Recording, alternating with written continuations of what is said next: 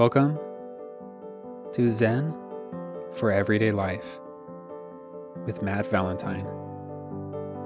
Insight, inspiration, and wisdom for living a more mindful, peaceful, and joy filled life. Episode number 28. Welcome to a new episode of Zen for Everyday Life. I am Matt Valentine, and today we are going to talk about how to take your mindfulness meditation practice to the next level. And so we're going to talk about sort of two aspects to that the technical aspect of if you have been counting for some time and you feel like you've begun to get comfortable counting, like you can count very effectively, kind of where you go from there uh, in the sort of basic sitting mindful breathing practice, basic sort of mind, mindfulness meditation practice, and then also in a sort of uh, expanded sense.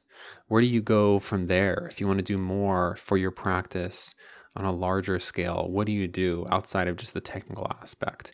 So, within this episode, we're going to talk a little bit about what's usually called the deep end of the pool of meditation. And that's something that I haven't gotten into a lot of detail on uh, in the podcast, at least. I've done a lot of a lot of writing about that on on the blog, uh, but not on the podcast so much yet. So really all depends on where you're at in your practice. Um, there will be tips within this episode for everyone, essentially, those who've just started out. Uh, there'll be some really great tips, and also those who've been practicing for some time, especially if you began your practice anywhere other than a formal, a formal center or a formal school or monastery or program or, or anything of that of that nature.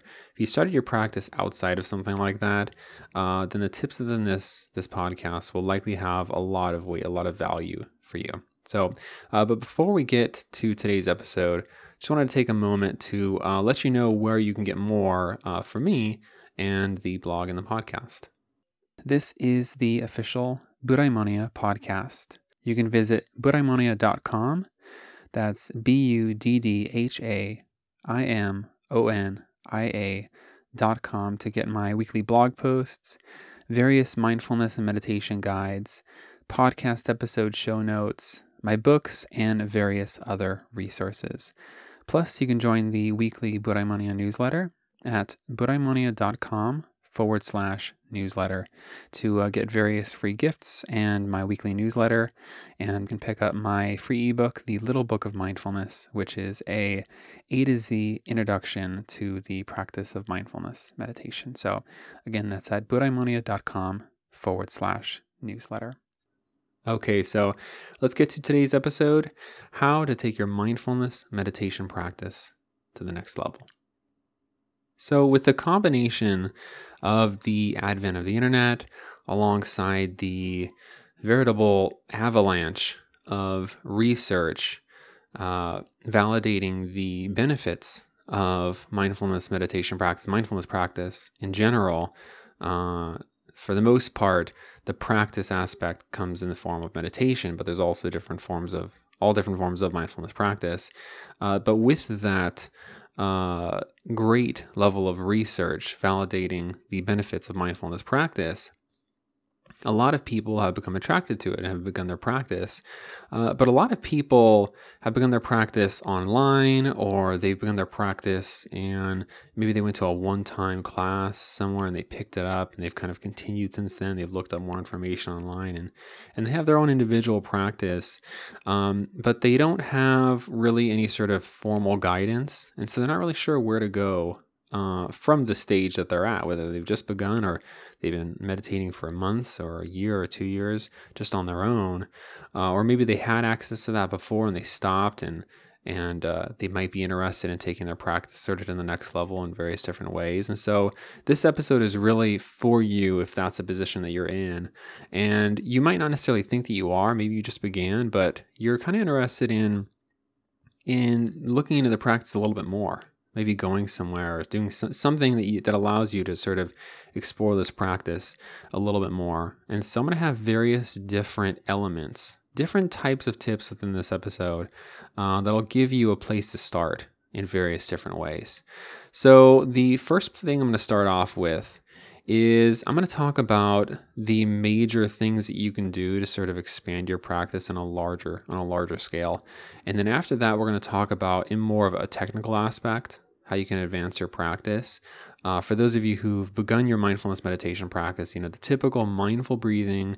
Your likelihood is you're sitting down in a certain in some sort of meditation posture you're following your breathing, you're breathing mindfully, and you're acknowledging thoughts, feelings, and various different bodily sensations that arise non judgmentally, and then you allow them to pass, or you simply shift your attention back to your breath, which is usually why I describe it. I think it's a lot easier to understand it like that. Uh, just shifting your attention back to your breath once you realize you've lost your, your focus, your concentration. So, that basic practice, and so of course, you, you're counting your breath. So, you count the in breath one, out breath two, in breath three, out breath four, attempting to get up to 10. And when you become distracted by one of those thoughts, feelings, or sensations, you go back to that one count. That's the basic practice. And a lot of people do that. A lot of people continue to do that because they find that their mind just never kind of gets to that point where it's it's calmed down enough to where they can kind of go to that next level. A lot of people just aren't aware of it as well eventually everybody will get to that practice as long as you work at it uh, or get to that point as long as you work at it. Uh, but most people again don't know that there's sort of a next level that once you get to that point where you can consistently get to 10 uh, you kind of really just rest in the breath outside of counting, or there's various different things you can do in between there. So that's the technical aspect we're going to talk about after the major suggestions. And at the end, I'm just going to kind of do a little, like a little rapid fire, just give a couple of different little mini tips that can help you sort of expand your practice. If you're just, you're really getting a lot from your practice, you're maybe towards the more to the, the beginning of your practice and you're interested in finding out how can I just do little things sort of take my practice to to the next level? Sort of maybe uh, prioritize it a little bit more in my life. And what can I do to to just take it to the next level in a, in a little way? So, kind of three different aspects that we're going to talk about.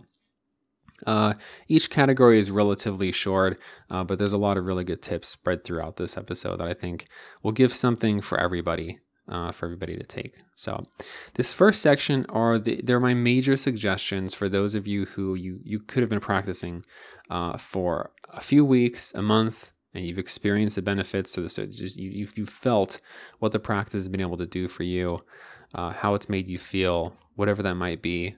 All the way across to those people who've been practicing for some time, uh, likelihood is you experienced or you you encountered the practice, you're introduced to it online or some other way, such as that. Maybe you were initially inter- or invited to a retreat, a short retreat, or you went to sort of a one time class. So you don't have any sort of formal uh, class. You don't have a formal center or a monastery or a program or anything you're attached to. You have your own individual uh, practice, but you don't so much have a community alongside that. And so that's where these tips will be most useful for those people in those particular situations.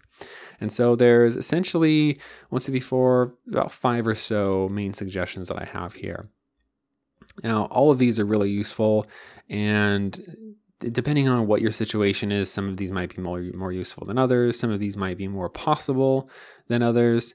Uh, so let's start with number one, which is t- taking a course and particularly a course, I mean a course online. Uh, that's what I'm focusing on here. Um, the second point, I'll go into more non-online courses and things in, in that nature. But number one, take a course, a course online, an online course. There are a lot of really great resources now, and there's more popping up as time goes on. Uh, I'm actually in, in the works. I'm, I'm currently creating, uh, working on uh, with a great, really great group of people. Uh, my uh, first really full fledged online course, uh, specifically on just the mindfulness meditation practice and creating a consistent daily practice. I found that a lot of people have trouble creating a consistent practice, actually making it a habit. Uh, so anything along that line, uh, there's a lot of websites that I follow, like lionsroar.com, tricycle.com. Both of those are specifically Buddhist publications. Um, but there's a lot of websites online that offer online courses. I don't know if if mindful if mindful.org actually offers uh, courses yet or not. I haven't seen anything come up, but I'm sure if they don't yet, then they will soon. I'll make sure to double check on that. If I find anything, I'll put it in the, in the, the show notes for you guys to, to check out. But a course online allows for really anybody to take advantage of it, no matter where you you are, whether you have classes or any sort of center nearby you or not. You can take one of these courses online. It's structured information. It's often much better than you know, it's great to time to time consume articles and and podcasts and that sort of thing. And I love it. I consume them all the time, and I do courses and all kinds of different things that I'm interested in. Uh, but to consume something that's more structured, you know, like a book is often more beneficial to us than a couple of articles put together, as an example. The course is the next step beyond the book, for instance. And so a course really offers a great opportunity to to consume a certain amount of knowledge in a structured way that other mediums really don't allow you to do. And that's kind of why uh, online courses are really taking off right now. Uh, they're a really effective way to teach, and it's uh, really a part of the future of, of education in a big way, I believe. And so you can look them up. You know, there's various different types of courses. Some are more expansive than others. Some are better than others, in my opinion. Uh, and there's also just the types of courses that you're looking for. There's different types of courses, different shades of the practice, and you know, within mindfulness, you could be talking about parenting. You could be talking about dealing with physical pain chronic physical pain. Uh, so you might want something specialized, you might want something general. And so it all depends on what it is. Uh, truth be told, there isn't a whole lot of courses out there specifically on mindfulness practice, but there is a couple, and depending on what you're looking for, uh, there are some some good ones, good ones out there. Uh, one thing that I haven't found though, which is why I'm making the course on it, is to really create and stick to a consistent daily meditation practice. I haven't really found any great resource out there that that really allows you to do that, and it's a big problem I found for a lot of people. So uh, when I have more information on that, I'll give you guys the link. I'm really excited about it. Uh, it's really turning out amazing. So yeah, again, I'll let you guys know when I have a link for that. But that's a big problem I found a lot of people have that really uh, none of the the courses or resources out there help people with. Uh, it's really a big problem. We're super busy, and mindfulness meditation helps us so many ways, but we're so busy that we can't even keep up a consistent practice. So, how can the practice help us unless we can keep up a practice? So, it's kind of an, an interesting conflict there. So, uh, yeah, again, if we have a link, I'll make sure to let you guys know. But a course of any type, you can look them up. You can put in mindfulness courses, or I'm sure you can type in mindfulness online courses on Google, and there'll be a number of them will come up. Uh, there's one or two that come to mind that I'll link to in the show notes. So you guys can check it out as well. Uh, so there's that as well. So uh, number two is a program. And when I mention a pro, when I say a program, I'm specifically talking about a live program, uh, like an eight week program, like MBSR, which is mindfulness based stress reduction. That is that program is essentially what started the interest uh, in scientific research of mindfulness. Uh, it was created by Jon Kabat-Zinn, who uh, he is friends with a number of really well known uh, meditators in the U.S. Uh, within Zen and, and Vipassana as well. And so he created this program, and he had he's practiced for years and yeah, for decades himself. Created this program uh, somewhere around 30 years ago, I believe now. It was quite a while ago, and over time, uh, certain individuals became interested in it. They began to study it, and there was some really amazing benefits that were uh, that were cited through these various different research studies, and then it just began to explode from there. And so that's really kind of the beginning of mindfulness meditation in the West. Um, in fact, this week I'm working on a post. I don't know if it's going to go live around the same time as this episode or not, but on all the various different benefits of mindfulness practice. And I've never written an article that's this really expansive, specifically on the benefits of the practice. So I think that'll be a really great resource for a lot of people. So keep an eye out for that. Um, but so programs could be MBSR is the first one that comes to mind. There are more specific programs uh, like MBCT, which is uh, mindfulness based cognitive therapy. There's also programs on uh, chronic physical pain, uh, such as uh, Vidyamala Burch. Uh, she has a program specifically to help people deal use mindfulness practice to deal with chronic physical pain. There is also a program that I just heard about the other day, specifically on parenting and childbirth, uh, which is pretty crazy. Um, there's basic programs as well that are just about teaching you the practice, and these are generally programs where uh, or the sort of thing where you actually go into a physical space and you study there and you accumulate a certain number uh, certain number of weeks. Uh, most of these are eight week programs. It's just the way that they've structured, that they are structured rather. So they're a great opportunity as well. And these are highly dependent on where you're at, your location. Uh, but if this is the sort of thing that interests you, particularly if you're interested in mindfulness from a sort of secular approach, there's a lot of a lot of great things uh, there.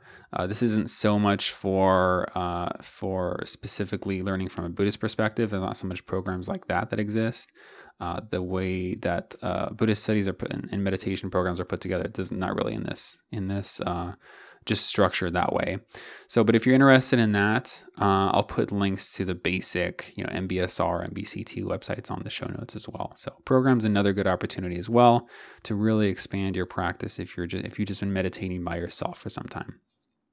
So, number three, uh, again, a very different shade of taking your practice to the next level, That various different, a very different shade of practice. This is going on retreat. And a retreat is very popular. Um, retreats themselves are very popular amongst meditators, uh, particularly serious meditators, uh, which is why it's so fitting for this episode. Uh, serious meditators really try to make sure that they can go on retreat, uh, if not a few times, at least once in a year, even if it's just for a matter of a couple of days, a week, possibly. What a retreat is, is it's essentially the most intense practice that you can experience. So, a group of people will go to a specific place that is designated for that retreat. It's totally separate. You know, it's like up on a on a hill somewhere or in, in a forest somewhere, something, some sort of, you know, like a camp center or something like that, some sort of facility where it's away from everyone's homes. You know, you're going away from your home, you're stepping out in this totally different environment. And most of these retreats, they're called silent retreats. So what happens is you go, let's say, for a week. And every day you meditate for the vast majority of the day. You meditate for 8, 10, 12 hours. And so the really long periods of meditation uh, spread in between that are periods, you know, of walking meditation. Maybe you eat mindfully in between there. And usually there's a short talk at the end of, of, uh, of that day with one of the particular teachers that's leading the retreat. So it's a very intense practice. And the benefit of doing that, uh, while it only lasts a week, such intense practice like that can really help deepen your meditation, your mindfulness meditation practice in a general sense. Uh, and a lot of people consider that to be a really important aspect of a serious meditation practice, particularly because of the type of, of lives that we lead, where it really sort of keeps us from having such a minimal practice uh, throughout the rest of the year and that it's important to have at least some period in the year where we really go into intense practice. So there's not really anything, anything sort of backing up that claim. That's all just sort of the general uh, belief structure uh, within the practice community. Um, but a lot of people f- really feel a lot of benefit from going on retreat. And so it's something that I would suggest that if it sounds interesting to you, it's something that you have this kind of schedule that allows you to do that. And honestly, most of these people don't, they just make it happen. Uh, so there's also that to consider. Uh, but if you're really serious about your practice, you want to take it to another level, this is really something to look into. Just keep in mind, uh, you will have to generally re- you move your schedule around a little bit. Most of these retreats, a real you know typical retreat will last about a week or so. Uh, there are shorter ones that you can go to for just a few days, though. You just have to look around. All depends on your area, how far you're willing to travel, and really the tradition kind of you want to practice under. There's general mindfulness meditation retreats, there's Zen retreats, Vipassana. So it all depends on what it is. Uh, but make sure if you just do a quick Google search based on what you're looking for, if you want, uh, if you want a Vipassana uh, mindfulness meditation retreat, you type that in and you can find various different resources. And there are quite a few, if you're in the West, particularly in the US, there are quite a few all throughout the United States. Uh, so you might have to you know, wait a month or two when the next one's going to happen nearby, uh, but you should be able to find something nearby you, or at least not too far. So, number three is finding a teacher, uh, and I kind of combine this with number five, although I do consider them separate. Finding a teacher or finding a center, or a monastery, or somewhere to go to regularly where you meet with a group of people. Uh, so, first, I'll talk about finding a teacher. So, finding a teacher is something that, particularly if you're interested in learning from the uh, from the uh, originally Buddhist aspect of or side of, of mindfulness meditation practice, and really learning the origins of the practice, and whether you're interested in in, in practicing uh, Buddhist uh, meditation at large, or you just want to practice mindfulness meditation, and you want to learn more about the Buddhist aspect and uh, just sort of enrich your practice from from that side of things. Finding a local center, uh, or rather, in this case, finding a teacher can be really helpful. And now this one is really, unfortunately, highly location dependent. Um, this is it. Just really all depends on where you're at. Uh, you can't really so much be picky with this unless you're willing to travel great distances and do something sort of severe, which, you know, some of you might feel like doing that, and, and that's always a possibility. Uh, I'd always, uh, I always make sure to to uh, give a sort of word of caution about that. If you've just begun your practice, don't go jumping to do something rash. Uh, if you're really serious about your practice and you really feel passionate about it and it's really sort of sparking something in you, uh, I would tell you to wait a bit of time first. And if you still feel like that after some time, then act on it.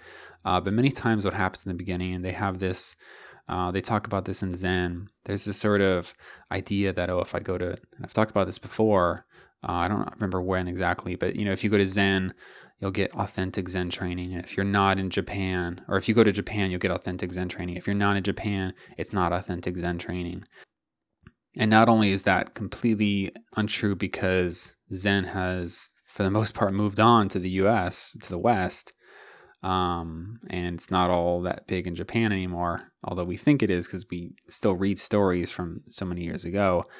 Um, but also, that was never necessarily true. So long as some sort of reputable teacher has moved over here and there's someone that can teach you, you don't have to be in Japan. It doesn't matter where you're at.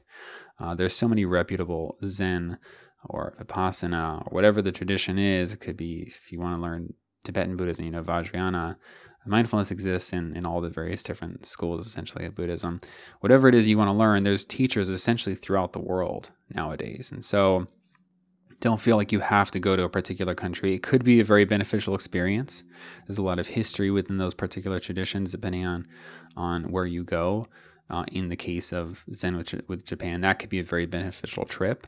Uh, that's something that I'm very much looking forward to in the future. But don't think that you have to go there to learn the practice or to really deepen your practice. That's that's a total misconception. Uh, and again, if you kind of feel that, just sort of wait before you act on it, and and you know allow some time to go by first.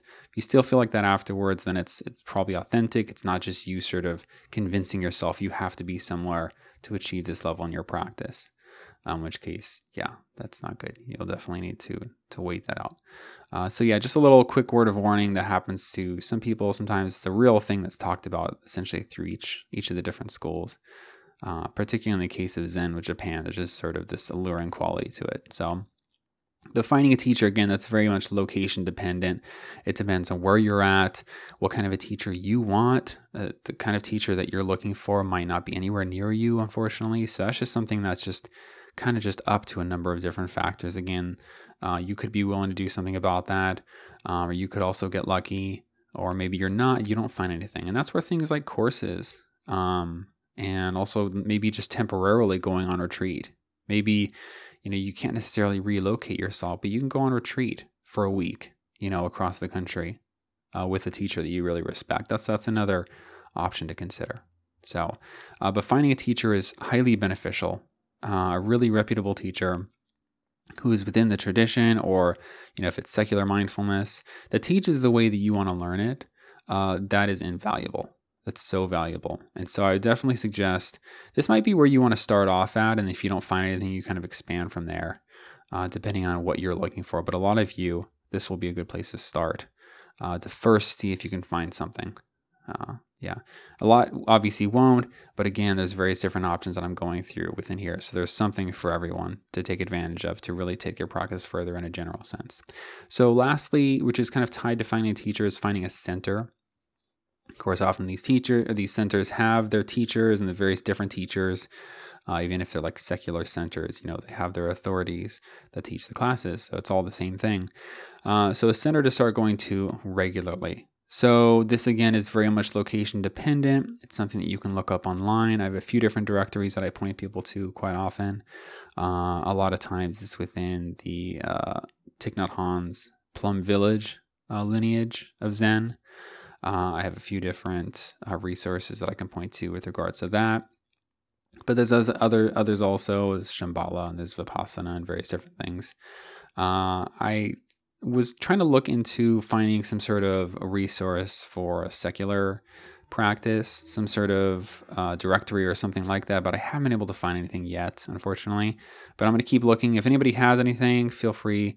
Uh, just shoot me an email, or if you go to buddhaimonia.com forward slash contact, you can send me something uh, that I can put into the show notes and let people know about uh, that would be really useful to people as well. So yeah, finding a center just to go to regularly again, very location dependent, but a lot of these things you can do quick Google searches for. You can type in your city, and then depending on what you're looking for. So if you're looking for uh, vipassana, if you want to learn, if you want to go to a center that that teaches uh, vipassana mindfulness meditation practice.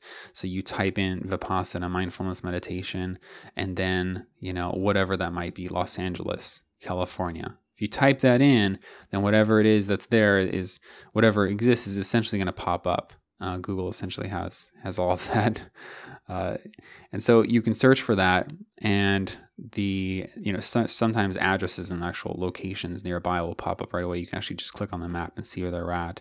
Other times it's websites you have to look up their address. But if you do that, that quick Google search for teachers or for centers, uh, a lot of you will be able to find something. A lot of you won't, unfortunately, but that's just really how it is. Again, you can go the route of of going on retreat every once in a while or looking for you know communities online which are kind of mature, immature right now um, they are just really in their infancy but uh, over the years uh, or rather in a few years i think there's going to be really uh, an explosion of online practice communities. So that I think that's that's there to look forward to. I can't really point anybody to anything really strong yet, uh, but I do believe that's going to be something really big uh, in the coming years. Online practice communities, so that people can have some sort of semblance of having a practice community online for those that don't actually have a center nearby them that you know that don't have the ability to relocate, which is going to be a lot of us. Um, so yeah, there's that to look forward to as well, but nothing really that I can point to people people to yet. So that is essentially my overarching major suggestions with regards to you know just the general ways you can take your practice further you can learn more and advance your meditation practice now we're going to talk a little bit about the technical aspect about okay, if you've begun your practice and you've done the basic practice that is suggested in the beginning to count your breath. So in breath is one, out breath is two, in breath is three. Uh, as I explained in the beginning of the episode, that how do you advance from there? Now, there is a chance that you've heard before that once you get to the point where you can comfortably count to 10, that you just rest with the breath. Meaning, or, or rather, maybe you've heard it described as following the length of the breath. So instead of counting, you're just mindful of the breath, the sensation of breathing, either in your abdomen, in your chest, the the uh, the edge of your nostrils, whatever that might be, feeling the sensation of the breath from the beginning to the end of each each breath, the length of each in breath and out breath. Now, the only problem with that is quite often you're not really ready to move on to jump from counting your breath to that, even if you feel like you're comfortable with counting your breath. So, there is a few little sort of in between stages I'm going to talk about real quickly to help you sort of progress that stage to where you can rest firmly in the breath, which is an important stage to get to uh, especially if you're interested in, again, as I mentioned in the beginning, sort of the deep end of the pool of meditation, getting to the point where you can uh, reach this sort of the, the level of achieving deep insights in your meditation practice. If you're particularly interested uh, in that type of thing. So, uh, or just in a general sense, just improving your your practice and making your practice more beneficial. That's all. This is also important for that for that as well. So, if you're counting your breath and you get to the point where you kind of comfortably go to ten, you're getting to the point where you can do that pretty consistently in your practice. The next stage that you can do instead of just jumping to following the breath, uh, in between that, what you can do is there's two different ways you can go about it. You can do one in breath and out breath, a full breath in and out as a one count. So you're counting to 10, but you're essentially doing what would have then been a 20 count. So you breathe in, out, one, in, out, two, and you count to 10 like this. So an in breath plus an out breath is a one count. Alternately, what you can do to sort of begin to get yourself to slowly move into that stage of resting on the breath. What you can do is you can count the in breath and be mindful of the length of the out breath. So you can count one in breath or count breath, breathe in one. And as you breathe out, you're mindful of the length of the breath. And you breathe in again, two. And you're mindful of the length of the breath. And so you can kind of, you know, combining that practice of being mindful of the, of the length of the breath, at least partial, and then making the in breath and out breath uh, one count. Uh, this is more effective because it gets to it gets you to begin to move in to uh, just resting in the breath. So again, the in breath is one, and then you're mindful of the full length of the out breath, and then the next in breath is two, and you move on from there. And you start over just in the same way as you usually would if you become interrupted by any thought, feeling, or sensation. You shift back to your breath in on the in breath and mindful of the full length of the out breath. And then what you can do if you become comfortable with that after a week uh, or two, possibly, you can switch it off and you can be mindful of the length of the in breath and then count the out breath. Just sort of changing it up and making it to where you're practicing being mindful of the full length of the in breath, not just the out breath. So you now you've done each side, you've just done it as a separate practice. Now at that point, you'll be much more likely to be comfortable to actually rest in the breath because you actually practice with that while still holding on to your counting practice that sort of stabilized you, that sort of kept you grounded, kept your practice effective. Because uh, what can happen is you you jump in, so you feel like you've begun uh, gotten comfortable counting, you can get to a high count really consistently, and you try to rest in the breath. Well, you then go from having a beneficial practice, an effective practice, is just feeling like you're lost the entire practice because you can't, you're not really to the point, your concentration isn't developed enough to where you can actually rest in the breath and actually be mindful of the length of the breath. You just end up finding that you're lost for way more of the session than if you would be counting. So if that's the case, you know, usually you go back to counting your breath. Well, in this case, you can kind of try that in between practice and see if that works for you. Now, of course, the sort of benchmark of this whole thing is how effectively does it work for you? If you just can't seem to do any of them, well, you're counting. You're doing the full count in breath one, out breath two. If you're to the point where you try out the in breath one, the out breath following the length, and you feel like you can kind of do that, then you stick with that. If you feel like you can do that easily, then try resting in the breath. If you can't do that yet, then go back. Do the one count on the breathe on breathing in, following the length of, of the out breath. If you feel like you can't do that, uh, and you thought you could, then go back and just continue to count in breath one, out breath two. So that's a really easy benchmark. How well can you do it? Now, on certain particular days, your mind's going to be extra crazy. Uh, so I'd suggest you try it out for two or three days and see if see if it works out or not, or just to make sure you start uh, the practice or pick the practice to do it on the first time on a day where uh, it wasn't especially crazy. It's just sort of a typical day for you. So that's a really easy way that you can advance your practice in a way that can make it easy to move into that point where you can just rest, rest in the breath. Uh, this is really important. It's a very important progression in the practice of mindfulness meditation. It's it's a, a point where you can begin to work on your concentration in a more subtle way, uh, and to where you can really experience a deeper, uh, deeper meditation sessions. You're no longer counting. You're actually able to just rest in the breath and be mindful of the breath. And of course, you're able to do that because your concentration has improved enough. The counting practice has in, has improved your concentration enough to where you can just rest and be mindful in the breath. So your concentration is is much more strong, is much stronger. You can pay attention to things in a much more much more subtle way. So it is very important to do to advance in the practice to make the practice more beneficial in general sense. So uh, that's something that you can utilize. Real simple practice that'll allow you again to help deepen your practice, take your practice to the next level in a technical sense.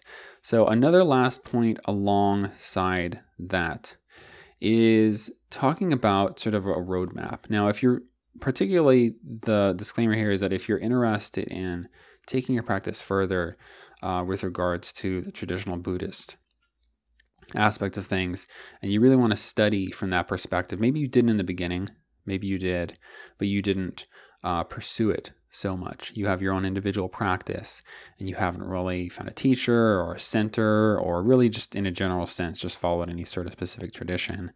Well, the different traditions have their different maps for, you know, the different levels of insights, sort of the road to uh, enlightenment or awakening, you could call it. And of course, this is just all up to the person. Some people care about this or not. Some people, um, they're more skeptical and they don't so much think that that's something that's that's uh, really a thing and they're still questioning it. And wherever you're at on the path, it really doesn't matter. Whatever it is that you believe or prefer, uh, the practice, you can do the practice however you prefer. But uh, this is for those that are interested in that. If you are interested in that, if you are interested in really taking your practice further and you know whatever it is you decide to call it awakening is is uh, to me, the most correct term. Enlightenment is generally the English translate, the original English translation of it, which is sort of the end all quote unquote goal of Buddhist meditation practice or Buddhist practice in general sense.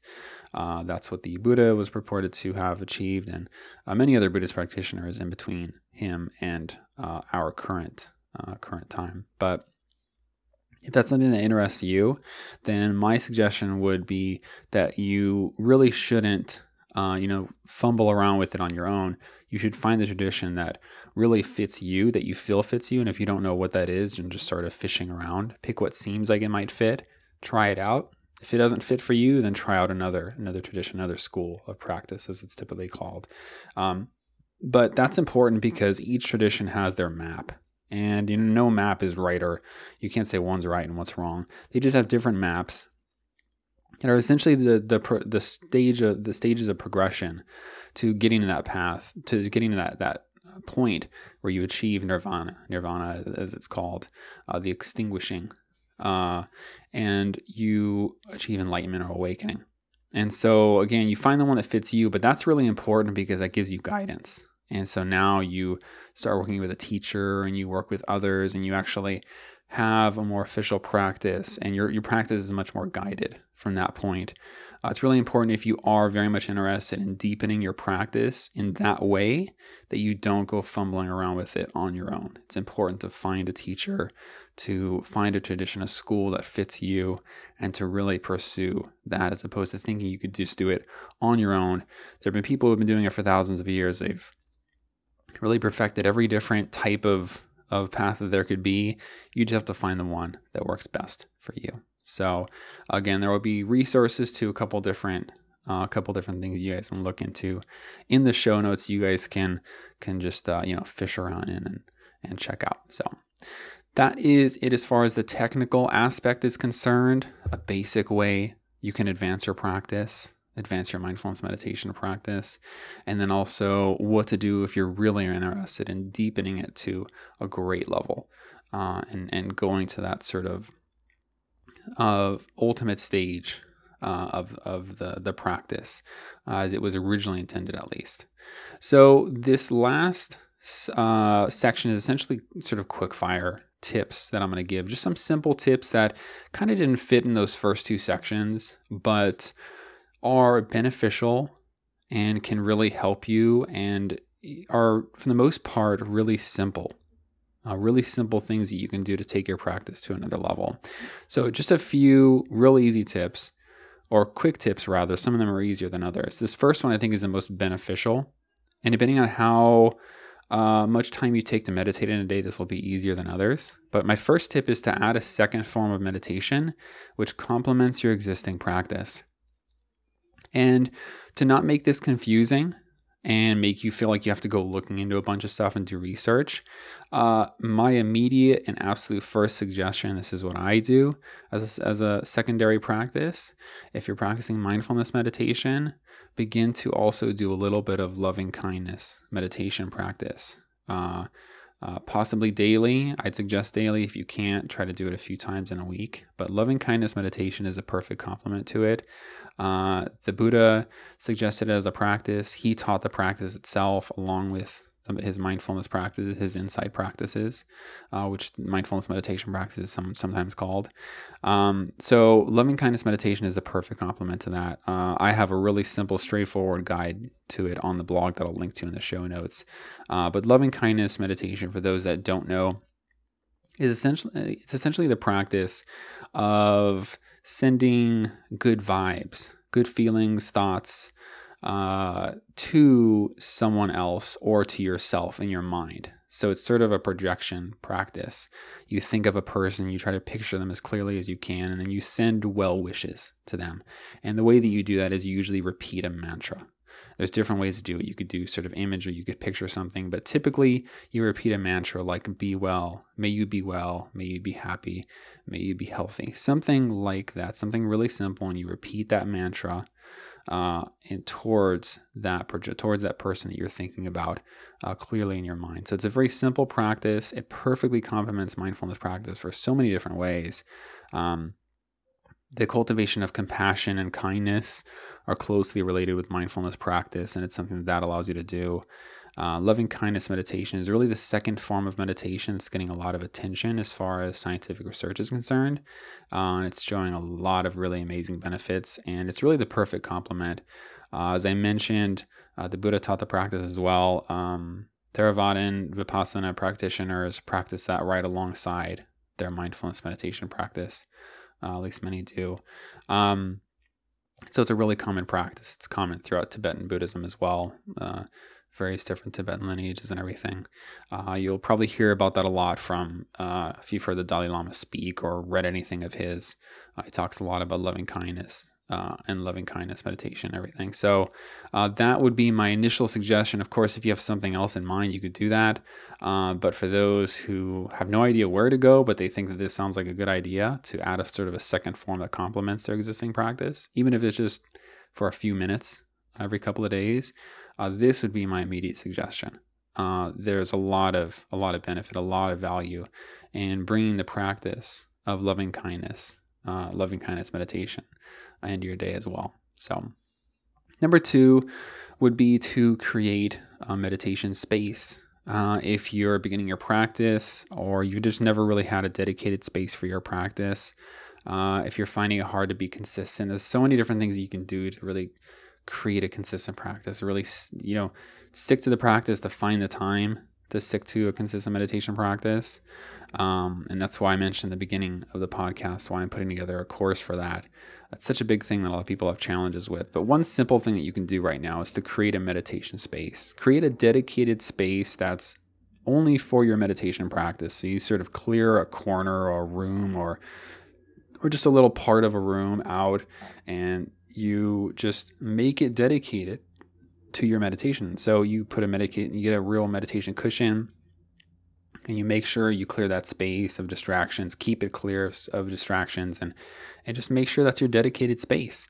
And it just it sort of it sends a, a sort of a uh, a message to your mind in a general sense that like, hey, look, this is something that's important to me. I've dedicated a space to this, and it makes it to where you never wonder where you're going to meditate there's never any confusion. You know exactly where you need to go. Uh, you've hopefully removed as many potential distractions as possible, so it's as easy to get to as possible. Various different little things about it uh, sort of remove little pieces of resistance to sitting in meditation consistently. So, if you don't have a dedicated meditation space yet, uh, that's another little suggestion for you as well. Uh, also, to rise a little bit earlier. So, if you've been having a hard time fi- finding the time to practice, then one of my number one suggestions is just to rise a little bit earlier. Uh, now, if you're a night owl, my suggestion would be to just stay up a little bit later. I don't suggest that you fight against your physiological uh, uh, tendencies uh, or habitual conditioning.